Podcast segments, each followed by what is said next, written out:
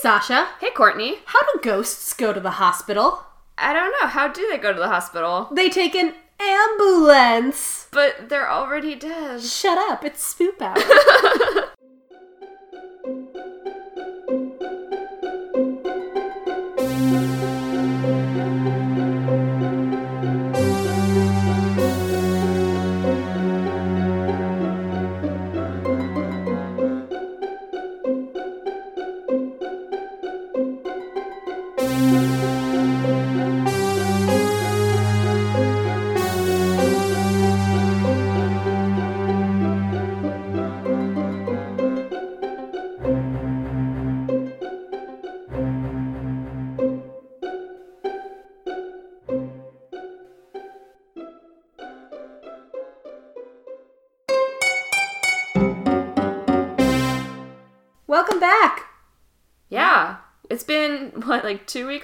last recorded? Yeah, it's been t- about two weeks. Not for you guys, you heard us on Tuesday, but we haven't recorded in a while. And we're finally settled in the new place. Yay! Well, settled enough. We have Ish. a recording space. We do. I, have, I live out of boxes right now. I don't. I'm done unpacking at this point. Yay! Yay. And we're sitting on our new podcasting couch, which is very firm and cradling our buttocks. Mhm. Which is good for me because I'm having really bad sciatic nerve pain. So- And this couch is perfect for yeah, me. it's very firm. Thank you, Wayfair, sponsor us. And yeah, this is this is where we record now. We are in our basement. Outside are some woods where probably cryptids live. Maybe. Maybe. Yeah. Yeah.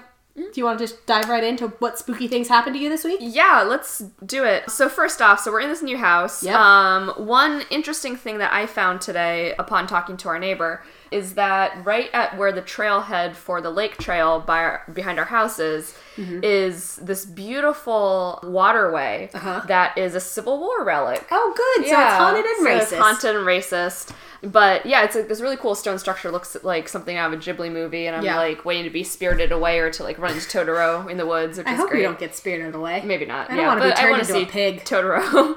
but uh, the spooky shit that happened to us this week, our roommate was setting up her DVD collection, and she alphabetizes everything, which is really convenient for finding movies. Yeah. But as she was working through, you know, letter O and then gets to P, she pulls out a copy of Poltergeist and goes. I don't know how I got this. This isn't my movie. So Poltergeist willed itself into existence in our new house. So that's cool. That seems fine. That's terrible. It also Yeah. may have brought an extra copy of Labyrinth because she now has three. She Yeah. knew she had two, but now she has three. She has three copies of Labyrinth and a copy of Poltergeist that no one asked for. Mm. Yeah, so that's fine. Yeah. And then I tweeted about it. I have a haunted toilet, I'm pretty sure. So the first night here, I was already not sleeping great because, you know, new place and like, you know how it is when you're in a new place and you're like, I don't know what's going on. Everything makes a weird noise and there's different white noise and it sounds weird. And so in the middle of the night, all of a sudden, my toilet goes whoosh, as if someone had just used it but nobody had because it's my toilet attached to my bedroom, so nobody uses it other than me. So I was like, well, that's fine. And I was like, well, maybe I dreamt that. Maybe I wasn't fully conscious. Well, then it happened when I was awake the next day. So I emailed our incredible landladies and I was like, hey, um, the toilet makes this weird noise and it sounds like somebody's using it when nobody's using it. Is this a known issue? Because, like, at my mom's house, one of her bathrooms, you have to turn the water off in the toilet between uses because it just runs, Runs- constantly. yeah. So I was like, is this something that I need to do something about or is it just like just like a weird quirk? And they're like, "Oh, it's a weird quirk. We've had it evaluated. It's nothing serious. It's just something that happens." So, ghost toilet. Ghost toilet. Cuz they the plumber they called in could not find a cause. So, ghost toilet. Ghost toilet. Woo! And then we temporarily lost our mic and then we found it Which is good. but then my computer was being a dumb and the most recent windows updates probably because of gdpr required me to allow the microphone permission to record me which like i don't know why you'd have a microphone if you didn't want it to record your voice but Right. that's neither here nor there and then i got grumpy and we had to watch a vine compilation so Yeah. So that's cool. That's fine. I have a spoop snack for us that Sasha accidentally called. yeah, because I saw it the other day and thought, oh, I need to tell Courtney about this, and then I didn't. Yeah. But you knew to get it. I did because Sasha earlier was like, "Oh, I was at Starbucks the other day and they have this cake pop, but it doesn't look like a cake pop. It looks like a donut." And I go, "Well, you're gonna like today's snack. Do you want to open that bag? yeah, crinkle, crinkle, crinkle. Crinkle, crinkle, crinkle. Oh, Isn't it oh, cute? It's so cute. Yeah, I got one for each of us, so there is one for our third roommate. We'll take a picture Yay. before we trash them because they're really fucking They're cute. really- Oh, you know what's one other spooky thing? What? that I ha- experienced that I had this weekend? Whoa, the cake pops are moving on their own. Ah! Whoa, that was it. Yesterday, I saw some ghosts. Oh, what kind of ghost, Sasha? Ghosts from my past. Whoa! Because I went to my high school's ten, or my graduating class's high school what, Ten year. ten year high school reunion. yeah. Yeah, Because we're old. Mine was last year. It wasn't that spooky. It was just not fun because some people turned out to be racist. and you didn't even go to like the main one. No, you I went didn't. to a different one, like run by friends. Yeah. This one was like the main one, and Yeah. Mm-hmm. like people I wanted to see weren't there, Of course. and then people who I had like completely forgotten about. Like I kept quoting back Star Wars. That's a name I haven't heard in a long time. like A all night and. Yeah, it was interesting, but it was fun to reconnect with some people. I I don't know if any of them listen to the podcast, but if you do, hey, what's hey. up? It was really cool though, because like I reconnected with one friend from like like we were all in the same honors and AP English classes like all through high school, and he also went to college with us. Mm-hmm. Yeah. and is now married to someone I did marching band with, Oh. and so they're up north, and he works for Wikimedia, and Thanks for always doing my research. right and so i was like uh, so jack was asking like oh so you know those like donate 5 10 15 20 Mm-hmm. whatever dollars and he goes yeah that's to like pay us to like run everything so donate to wikimedia especially if you use it like we use a lot of Wikipedia to like guide our research Yeah. and I pay them. and so please Totally pay, pay my pay my friend Alex help him help him and his wife live. She does sustainable. She's a grad student. She does research in sustainable farming. Aw. So help them live so that they can work to make our future better. and yeah, so that was really cool. That was probably the coolest reconnection yesterday. Was just like learning that someone who aids us in our research for our podcast indirectly Is doing shit. is doing shit. So that's awesome. nice. Um, this cake pop is really good. is it good? Yeah. So- I'm destroying it because it's really fucking good. Yeah. So, on our plate today is A cake pop. a cake pop. That's shaped like a donut, so is it a donut? Or is it a cake pop? We just don't know. We just don't know. Primarily, we're going to be focusing on weird medical shit. Mm-hmm. So, maybe not necessarily spooky, but definitely really gross. Um, as someone who hates body horror, Yeah, I had is- to look at a lot of body horror for my research this week. But at least it wasn't body horror for the sake of body horror. It was like legit They were photos of like medical things from a long time ago that we now know are it was stupid. I will hmm? say, I was reading through a couple days ago. I was reading through. We have a list of things that we ultimately want to talk about. I have them organized in a loose schedule, but we mm-hmm. go off it all the time. Anyway, I asked Sasha. I'm like, these are what I have currently on our slate. What do you feel like talking about this week? And I run down the list, and Sasha chose medical things. So like, Yeah, there I- were other choices. I don't know what happened, but Sasha goes, "Let's do medical stuff," and I'm like, It's funny. but It's one of those things, like kind of the way I read horror movie synopsises.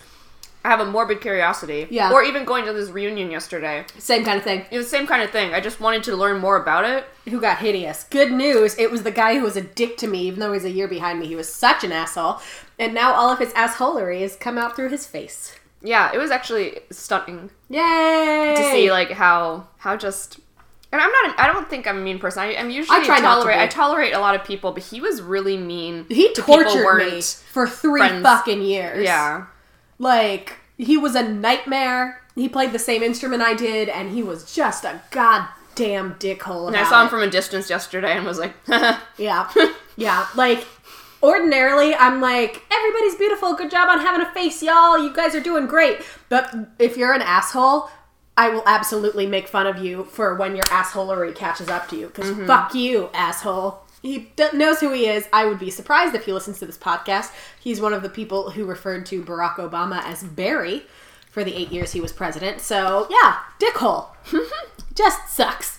But anyway, Anyway, Medical not a good mysteries. enough. Medical mis- the medical mystery is how did he get to be such an asshole? um, but then we also have a listener story from an Australian friend, we do, which is great. Yeah, Um, and thank you for your patience in waiting for it because she sent it to us a couple weeks ago, but because we weren't recording a full episode, I didn't want to ruin it. Right, and then no, that might be it now, right? Might- yeah, yeah. listener story. We talked about this medical stuff. Yeah. yeah, yeah. So we got a listener story.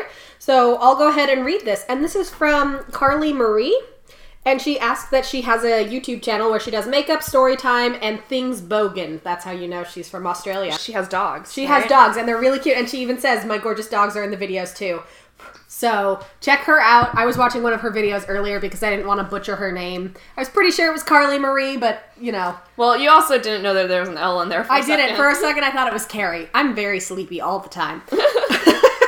but it's fine. I found Yeah. it. I saw her beautiful dogs. They're beautiful, and they're dogs. So you're welcome, everyone. So thank you, Carly, for these stories.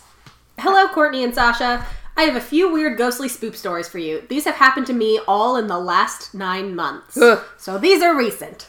Oh, which means you are probably still living in the place where these happened. So like maybe move question mark. First, one happened right after my dad passed away.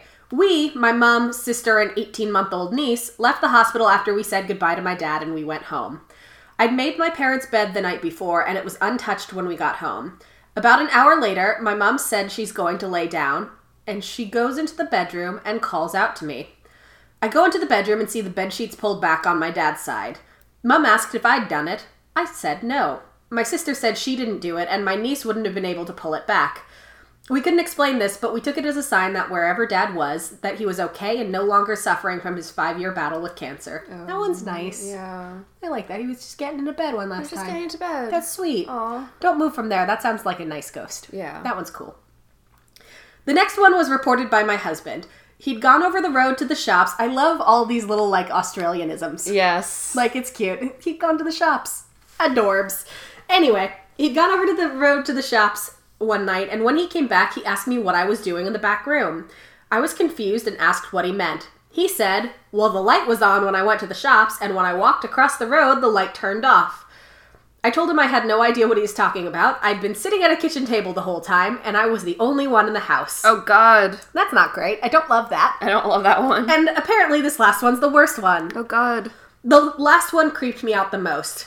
I was awake at 4 a.m. and in the kitchen caking my face because, let's be honest, who doesn't love doing their makeup before sunrise? Bless. I woke up like this. I'm just beautiful and sunshiny, right? Mm-hmm. Anyway, all of a sudden, I hear, clear as day, love you in a man's voice. I turned my head swiftly to the left, looking up the hallway, thinking my husband had gotten up and said this to me on the way to the toilet. No one was there. I remembered that my husband's and my dad's voices were similar. I'm a skeptic, but kind of believe he was touching base and letting me know he's okay. Plus, we did all make a pact that anyone who died would have to haunt us in the afterlife. Ah, Amazing. amazing. Amazing. And then she says nice things about our podcast. Thank you, Carly. Thank you. But I like that the family pact to haunt each other. Because we have a similar pact. Yeah. Like, it's a bigger deal if you die first to haunt me because I don't super Right. believe in ghosts. So it would take me seeing you to be like, all right, Okay, I'm on yeah, board. I'm on board. But, yeah. Yeah. Yeah. Nice. No, those were nice. like Thank it. you, Carly. Thank you. Those are like the not scary stories. Yeah. But we love them all the same We because do. like pleasant ghost stories Yeah. are always always a plus. I only skimmed it when she first emailed us because I was like, ooh, I want this to be a surprise, but those are nice. Those are really nice. Although Um, the light turning off, I don't love that. Yeah. That's icky. but your dad still like hanging around is awesome. That's really sweet. I Um, like those. So, stories, send them to spoophour at gmail.com. I had a very good friend Yeah. and listener, Yee. and also her boyfriend, who is also a listener and now a friend, Hello, my friend um, and friend and friend. tell us that they listened to our podcast. Yes. And I was really, really, really excited. They apparently have stories. and they have for us, stories, so, we told them to, to send Email them. us. So, Kyle and Melissa, I hope you, you out. had a safe trip back to your hometown and that you guys hop on your computer and immediately email immediately us your email us your story. because we are getting older. Our backs hurt. yes, quite. All right. Well, on the note of backs hurting, Oh god. let's do some medical shit, Let's shall do some we? medical shit. Yay! So the story I have, it's not an old story.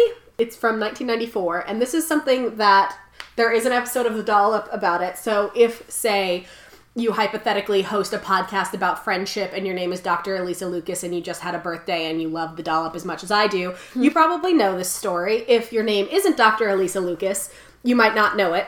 But this is the toxic lady of Riverside. Hey, Doctor. Hey, Dr. Elisa Lucas, we love you. We love you. Happy birthday. I might be coming to Michigan at some point this summer, so I'll hit you up. Please hit her up. oh man, I'm jealous. I want to hang out. Anyway, so most of this I got from that episode of The Dollop, Discover Magazine, which like blast from the past, right? Right?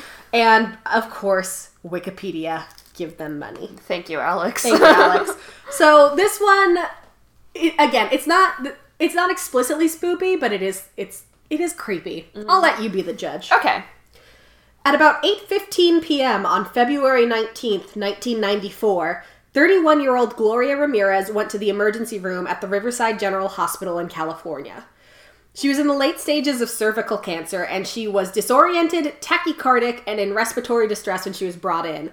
Also, this story is going to involve a lot of me trying to say medical words, so I think I know you the story. Ooh, yes, okay. I think we've talked We- about it before. Yeah, okay, I'm really Just excited. because we were talking about like random creepy Yes. Wikipedia pages, and I was like, you, should- yeah, because I read this one. Yeah, this Yeah, is, it's fucking is sick. weird. Okay, It's yeah. weird. Woohoo! Hold on to your butts, everyone. hold on to your butts that are being cradled by our new podcasting couch.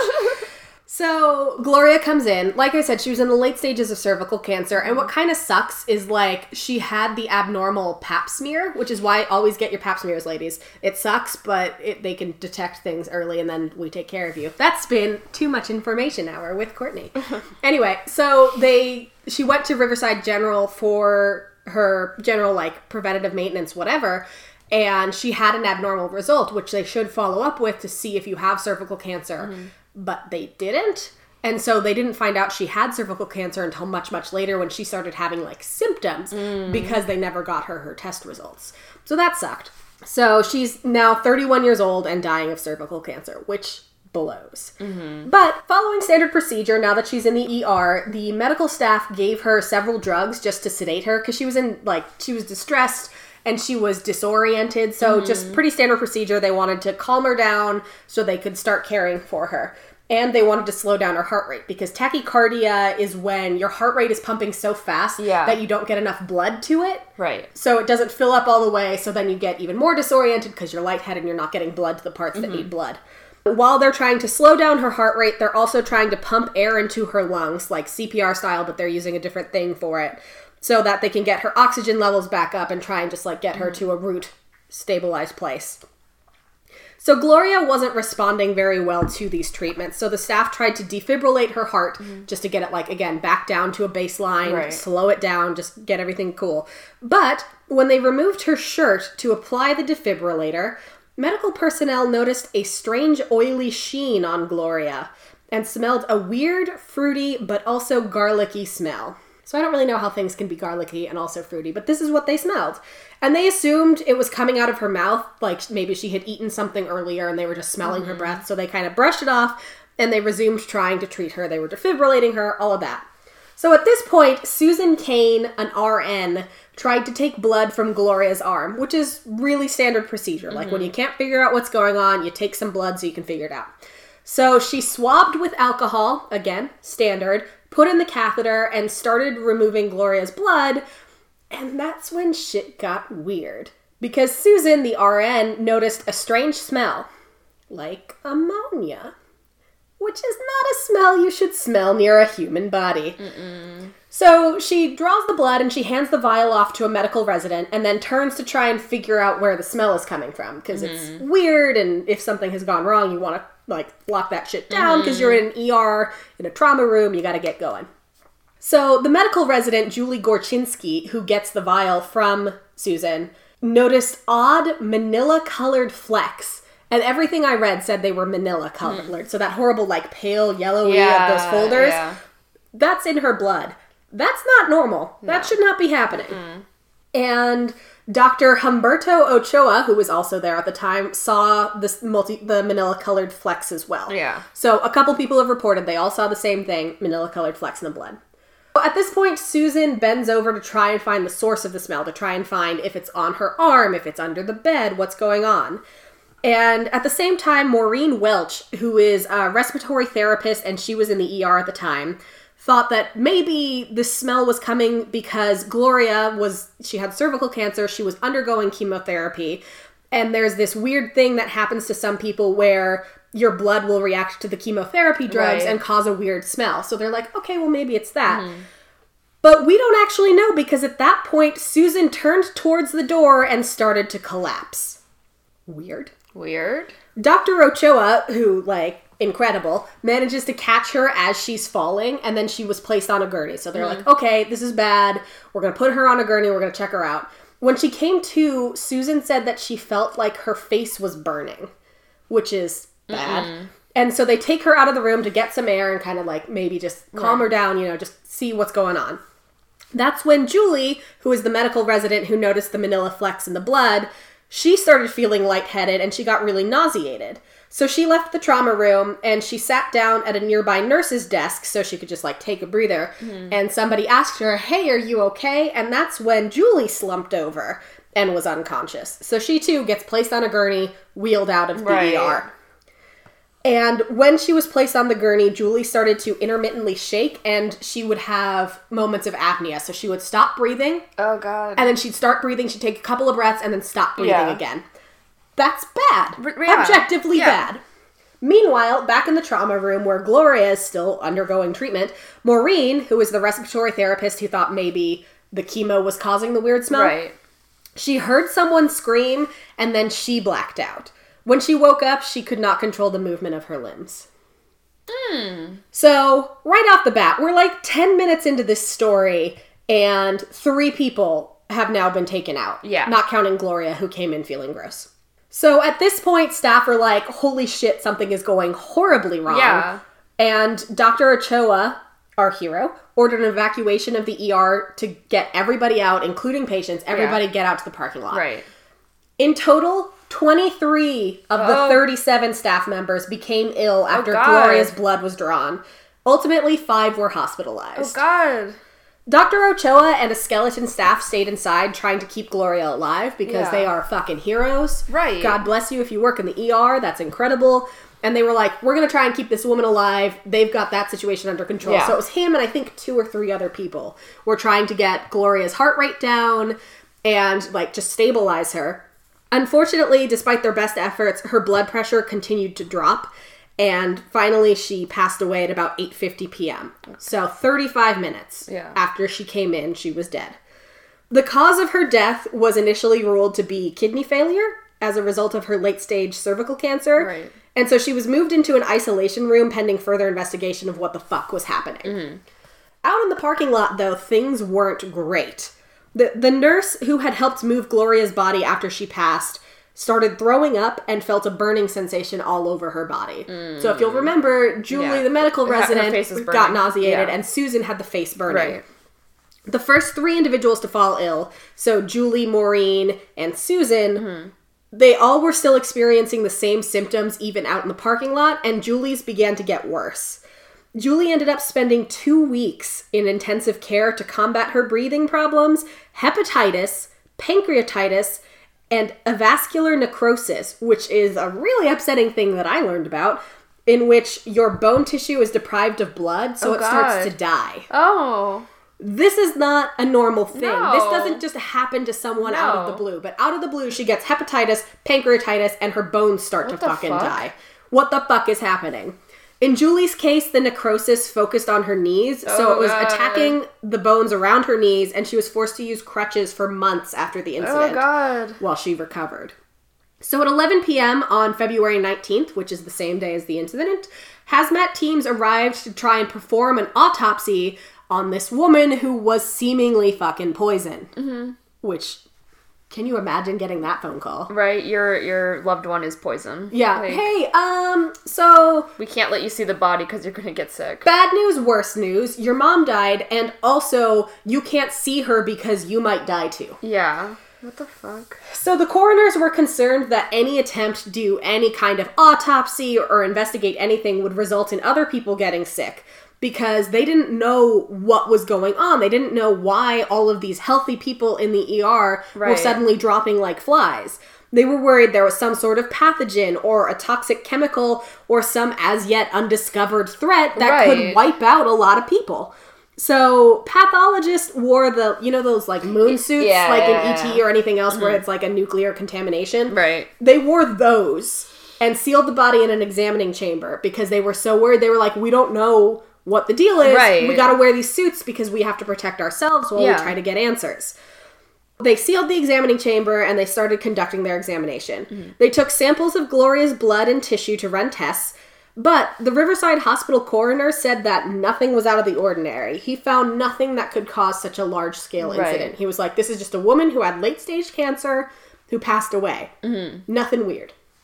In the months to come, outside investigative services would come in and try to determine what caused Gloria to become known as the Toxic Lady of Riverside. What a title. Right? Can you imagine? You not only do you lose a loved one, but also they're like, "Hey, so we're calling her the Toxic Lady because she made a bunch of ER people sick, like twenty three goddamn people." Right.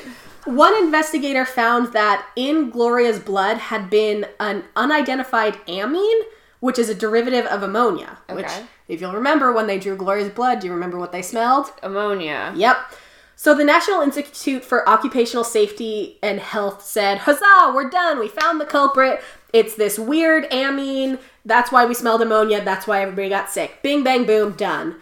But the amine wasn't present enough in such quantity to explain, like, there, there wasn't enough to cause Yeah. this kind of reaction. No, that's Yeah, there was just like a very small amount, so nothing nuts.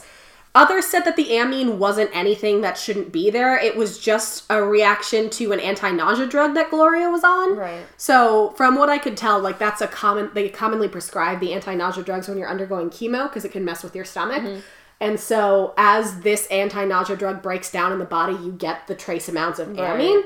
So they're like, this would just be how her body was processing that like anti-nausea stuff. Yeah. This isn't like anything insane. This is just something that was supposed to be in her body. right.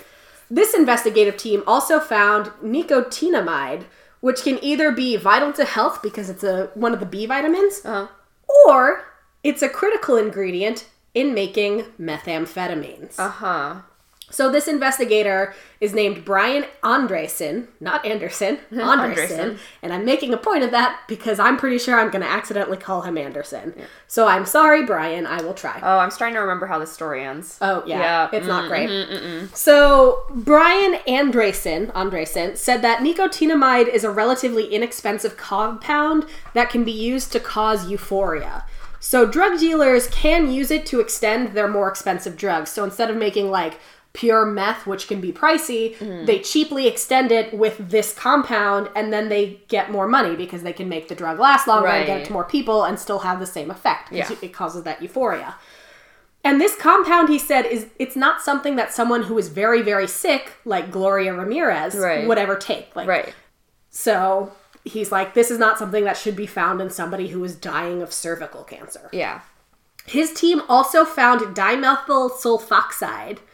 Yeah, that seems right. Yeah. Which is an industrial solvent a lot of the time. Right. It can also be produced naturally by the body, though. So it's one of those things where it's like how certain stuff has formaldehyde in it. Yeah. And it's like, it's not anything that you need to be afraid of. You can have trace amounts of it in your body without it being a big deal. Right. This is that kind of thing. Okay. But the quantity in which it was present in Gloria's bloodstream was enormous. Yeah. So she had also they had also found traces of like Tylenol and codeine, which again common for someone dying of cancer. Right. There was more of dimethyl sulfoxide in her bloodstream than the codeine that they knew she was taking.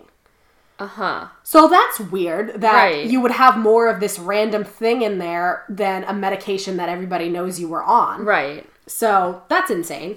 So Andresen's team couldn't figure out why it would be in her body, let alone in this quantity. But he also thinks that this compound alone, the dimethyl sulfoxide, wouldn't be enough to get so many people sick just from breathing it in. Mm-hmm.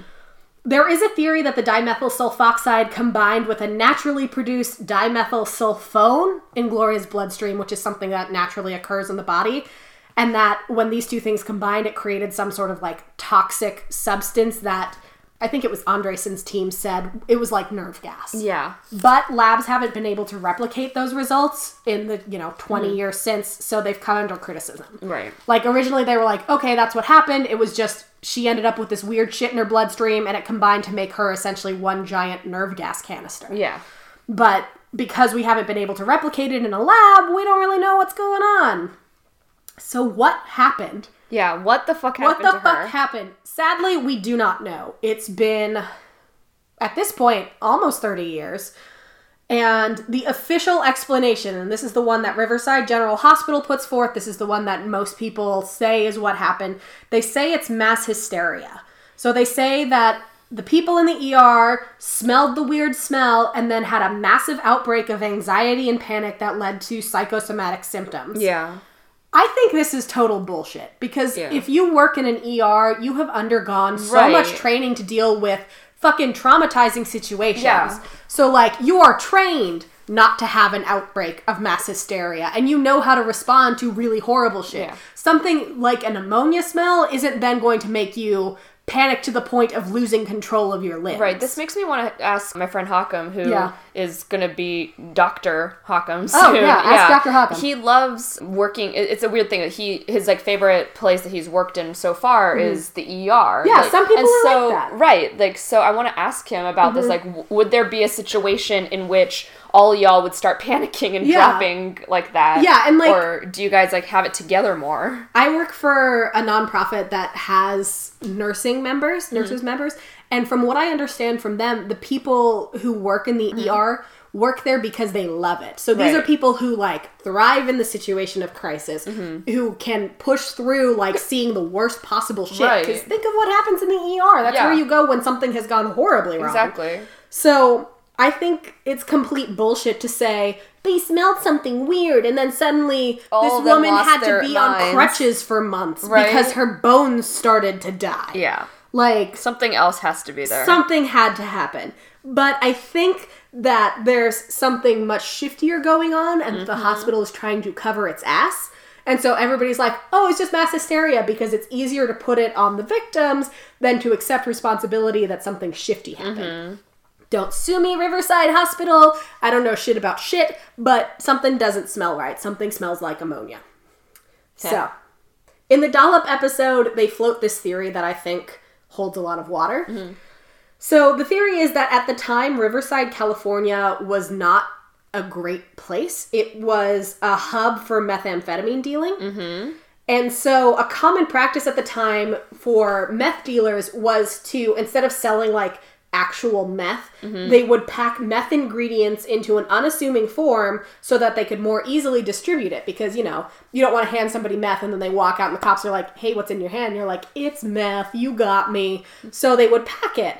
And one of the ways it was commonly transported was by packing it into IV bags.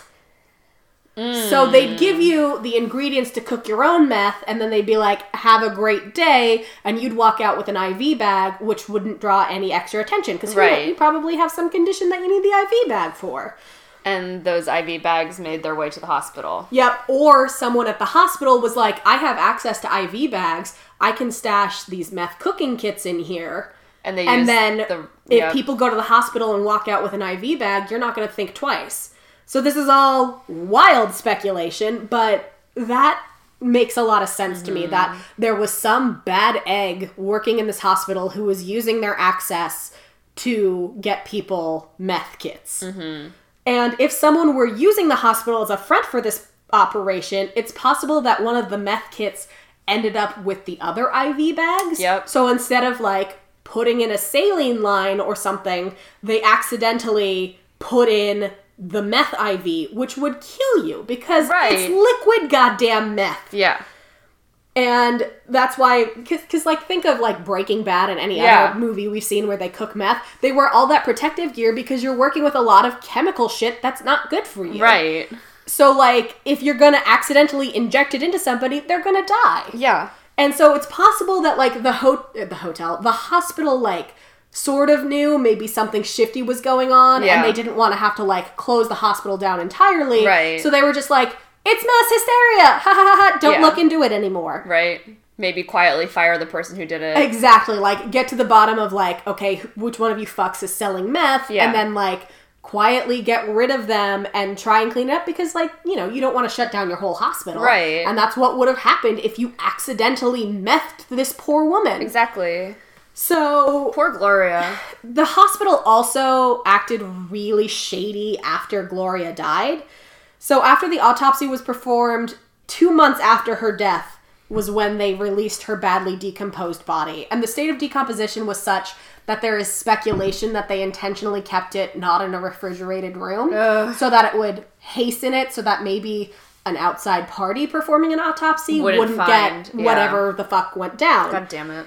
The the family even hired a pathologist because they were like, you know, our mom doesn't do fucking meth. She, I don't know why she would become toxic. We want to look into it. So they hired a pathologist, but the pathologist could not properly look into the cause of death because her heart was missing and her body had been contaminated with fecal matter. What?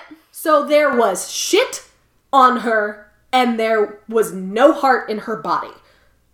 You don't accidentally lose a goddamn heart. No. I'm sorry. Especially when the she's when you when you're so worried that she's got like some sort of horrible pathogen Yeah. in her that could kill everybody. You're not gonna accidentally, oops, I walked out with the heart in my hand instead of my car keys. That was silly of me. What the fuck? I know, this is like disturbing beyond belief. Good yeah. lord. And then sadly, 10 weeks after her death, Gloria was finally buried. And she is now known as the Toxic Lady of Riverside. But it's not her fault. It's not her fault. Like, Gloria deserved better. She did. I hope she's Fucking in a happy place now. Fucking Riverside. Mm. Again, this is all rampant speculation. Please don't still. sue us. But like, it does seem shifty. Right? Like if if it just had been like a weird convalescence of circumstances that caused this bad reaction, even if it had just been the mass hysteria, Right. why would you hold on to the body so long and not take care of it? Where did you put the fucking heart? Right? How did the shit get It can't there? walk. Like it doesn't walk off. No. And Why is it? Why is she covered in fecal matter? Yeah, what the fuck happened there? Like, if these people were so afraid of contamination that they were wearing like moon suits, Then who? how did fuck- fe- it's not Right. like oh well the pathologist just forgot to wash his hands. They were in moon suits, Right. So unless he rubbed his poop hands on his oh, moon Oh suit, like what the fuck? So that's that, and it's it is kind of a spooky story. I stand by it. It creeps me out. It- it's really creepy. yeah, and it makes me sad. Yeah. Just because, like, it's so recent. Mm-hmm. Like 1994, we should know about medicine by then, Right. and shit like this should not happen. But I don't know. Riverside, since then, to my understanding, has gotten a lot nicer. Mm-hmm. Like everything, it's been gentrifying and shit, and we have a lot more like outreach to stop people from cooking meth. Right. So, like, I don't mean to poop on Riverside as a place or contaminate it with fecal matter or whatever. It just seems like something weird was happening Yeah. at this hospital, yeah. and I don't know what it is. It's only 24 years. Yeah, Dang. yeah. That's really not that long ago. No. And next year it'll be 25 years since she passed away Mm-hmm. in February. Hmm. I'm not satisfied. I'm not either. It's one of those. Th- it's like the Dyatlov Pass incident Yeah. where it's like I don't have an answer and it bothers me. I want Right. to know because like I conclusively want to know. Okay, we fucked up. We accidentally gave her this thing, or okay, this weird shit happened and it's not going to happen ever again. It was just a weird thing. But for them to be like, I don't know, it's mass hysteria. That seems like bullshit. I don't know.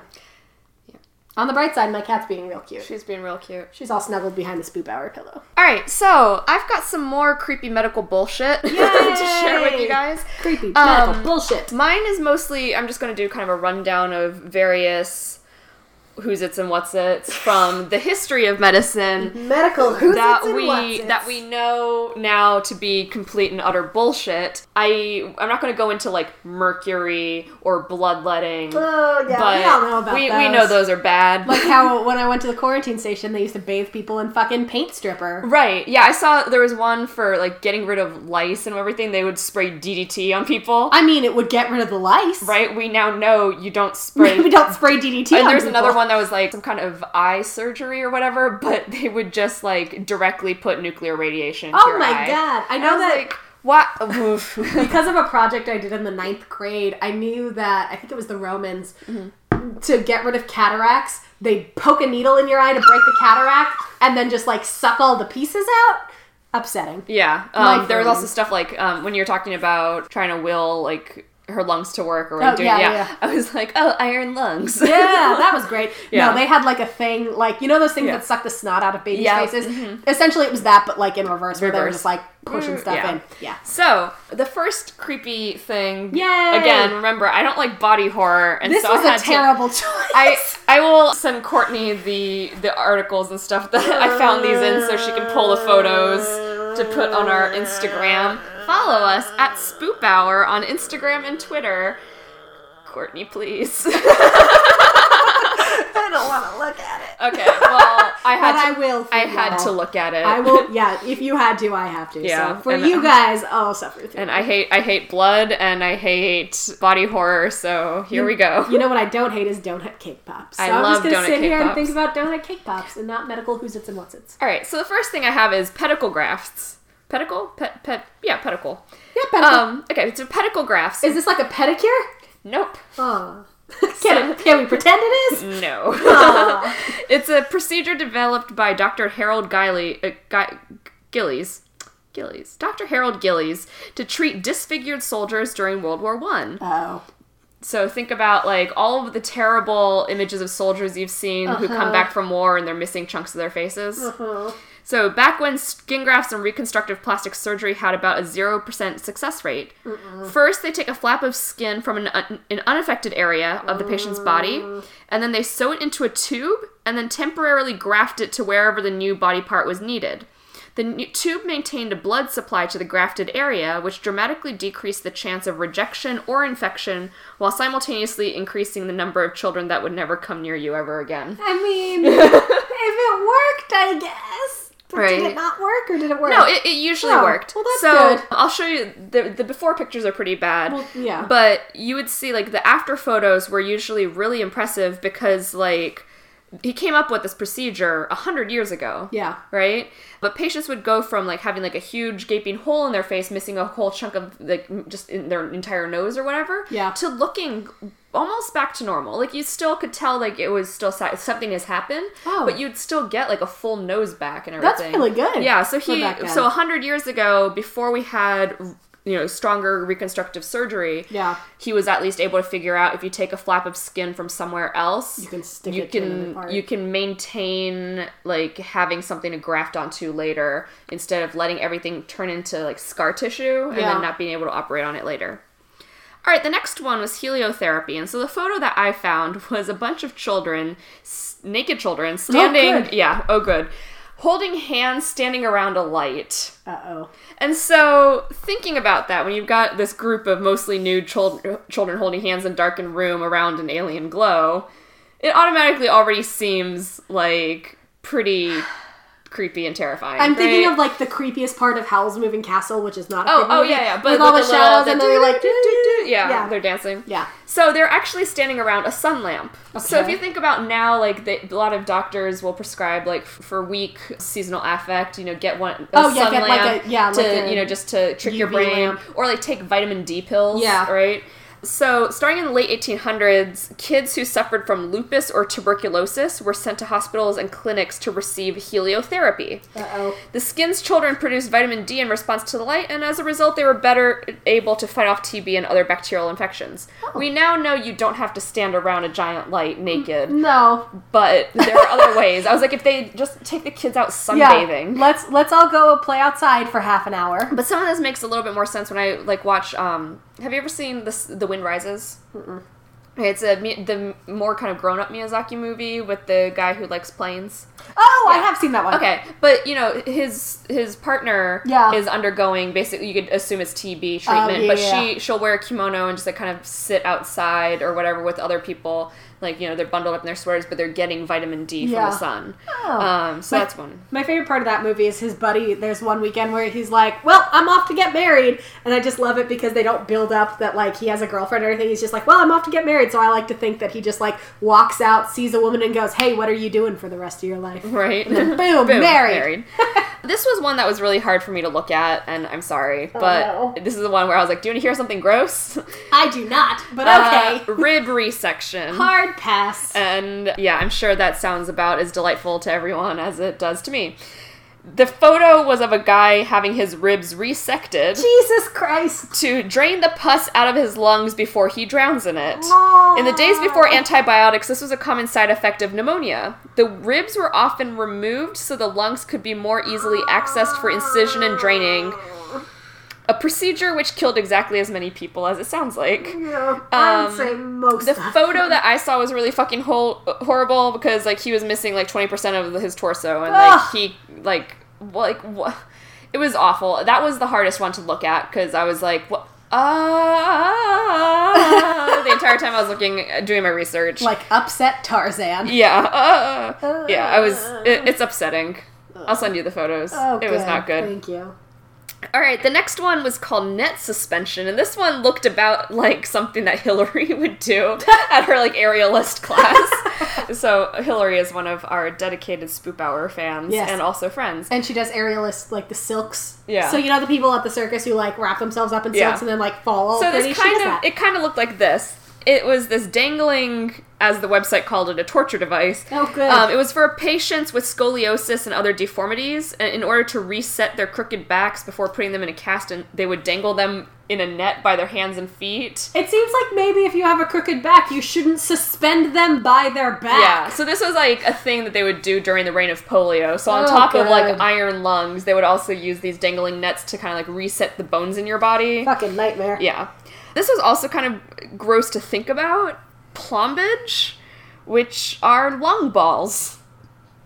Lung balls. Yep. So balls of lungs, or So- like balls that they put in your lungs. balls they put in your lungs. Oh, good. That was so, the worst Um, one. so it looks the photos look like an X-ray of somebody with about a dozen golf balls in their right lung. No. But it's like, why? What benefit do you get from cramming a patient's lung full of balls? Um, That's what you get. so it was a pro- procedure called plombage, which is the c- process of collapsing a person's lungs with acrylic balls to allow them to rest and heal the lesions caused by, again, tuberculosis. Oh my god! TB fucking everyone up. Oh my god, we were so bad at treating. And it's funny because yesterday, like when we went to Taco Bell, I was like, "Yeah, we're going to TB, the good kind, not the Oh. bad kind." And then today, all my research is Is like tuberculosis. Oh. The drawback to this therapy, because there's obviously a drawback. What could be the drawback to filling somebody's lungs with golf balls? Sometimes the balls were never taken back out, Oh, good. right? Just leave them in there. and so fine. that would lead to infection, sepsis, and other serious complications result related to having your lung tissue inundated with balls made of the same materials used to craft fake fingernails. Oh my god. So yeah, that was one I was like,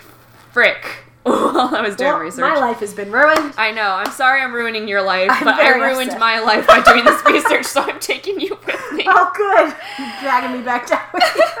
Um, another terrible thing that I saw was children's soothing syrups, and that sounds like. That what was your guess? I, it sounds like you're like poisoning your kids so you can get some goddamn peace and quiet. Yeah, so to aid the stressed 19th century mother, a series of soothing syrups and lozenges and powders were created, all which were carefully formulated to ensure they were safe for use by the most vulnerable members of the family. Babies? I'm just kidding. Oh. they pumped each bottle full of as many narcotics as they could hold. Woo! Woo! Um, when your kid just won't shut the fuck up. So there was one particular brand called Mrs. Winslow's soothing syrup, and it contained 65 milligrams of pure morphine. Ooh, that'll calm them down. That seems like a lot of morphine. I mean, sometimes kids make a lot of noise. right, but And mommy needs a nap. finally in the 20th century, in 1910, when we all started like getting our heads out of our asses, um, A lot of these kids grew up weird. I wonder why. well, or they just didn't grow or up. Or they just didn't grow up. You How didn't wake- strange. Wake, up from your nap. Finally, in 1810, the New York Times decided the whole narcotic babysitter concept was probably bad in the long run and ran an article pointing out that the soothing syrups contained morphine sulfate, chloroform, morphine, oh, hydrochloride, codeine, heroin, powdered opium, Oh and God. cannabis indica. What the fuck wasn't in there? And sometimes a s- se- co- combination of several of them. Good.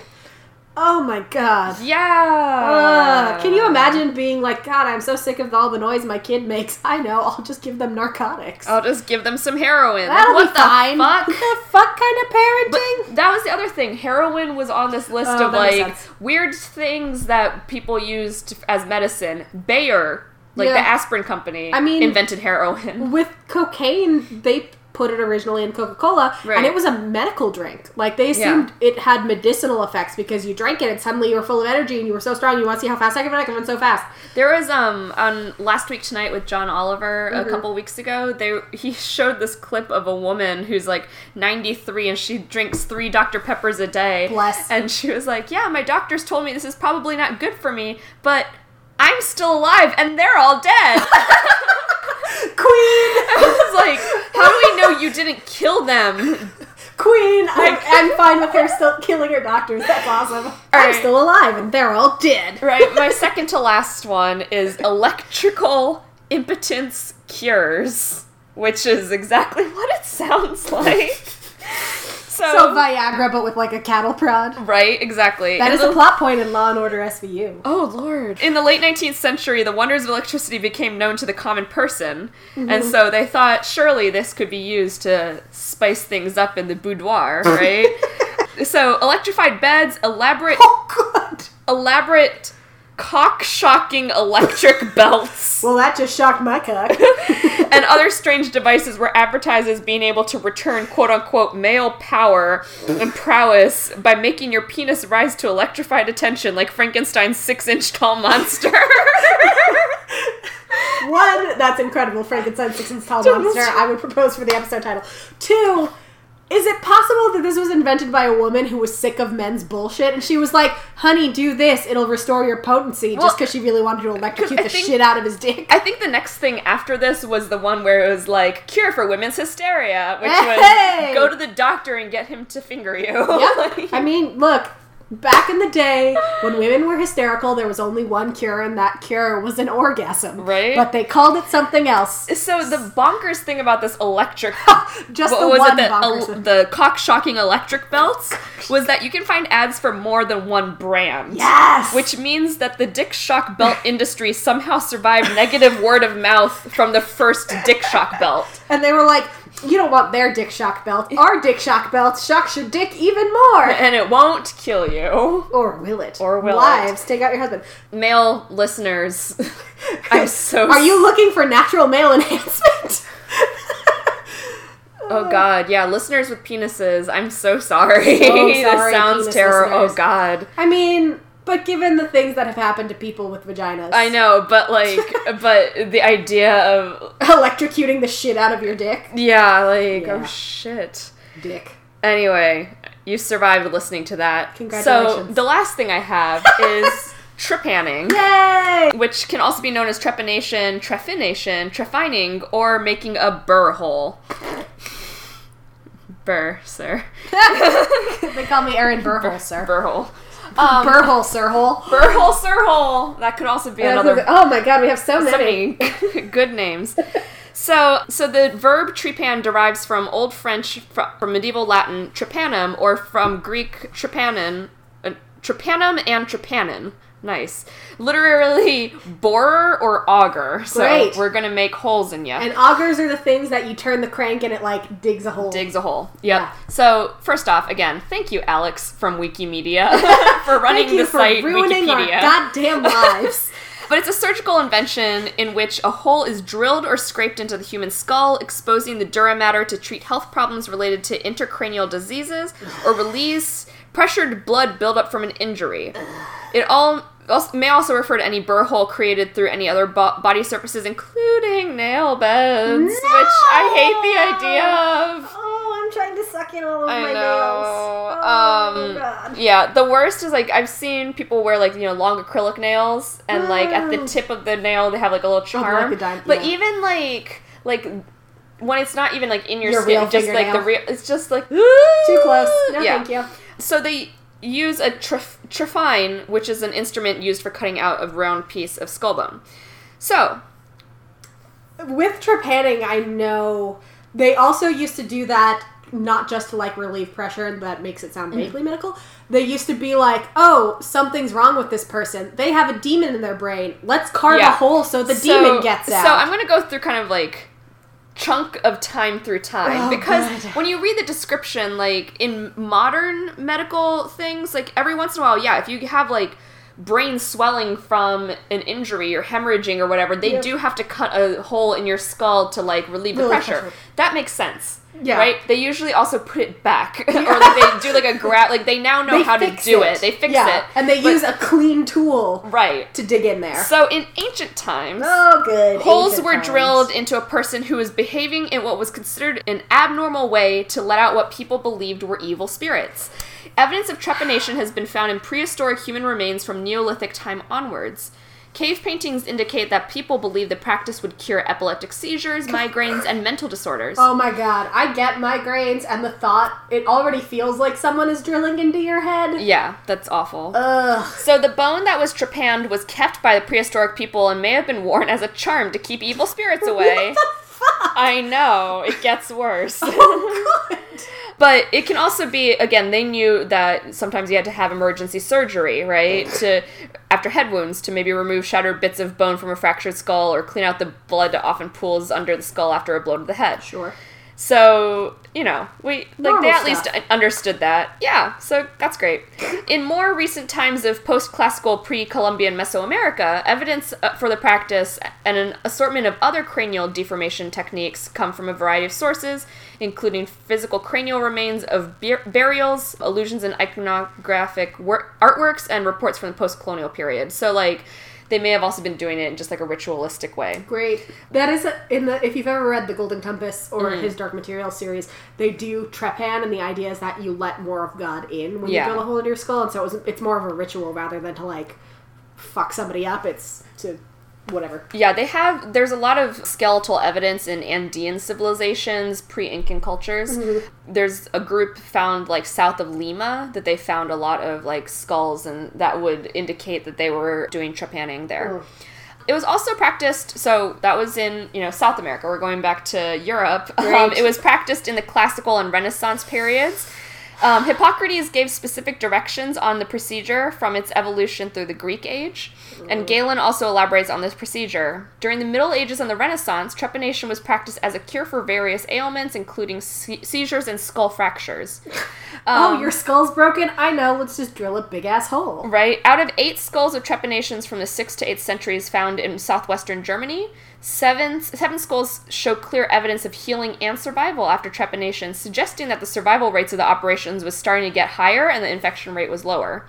So that's good. They started That's- figuring out their shit. Progress. In the graveyards of pre-Christian pagan Magyars, arch- I'm sure I'm not pronouncing that correctly.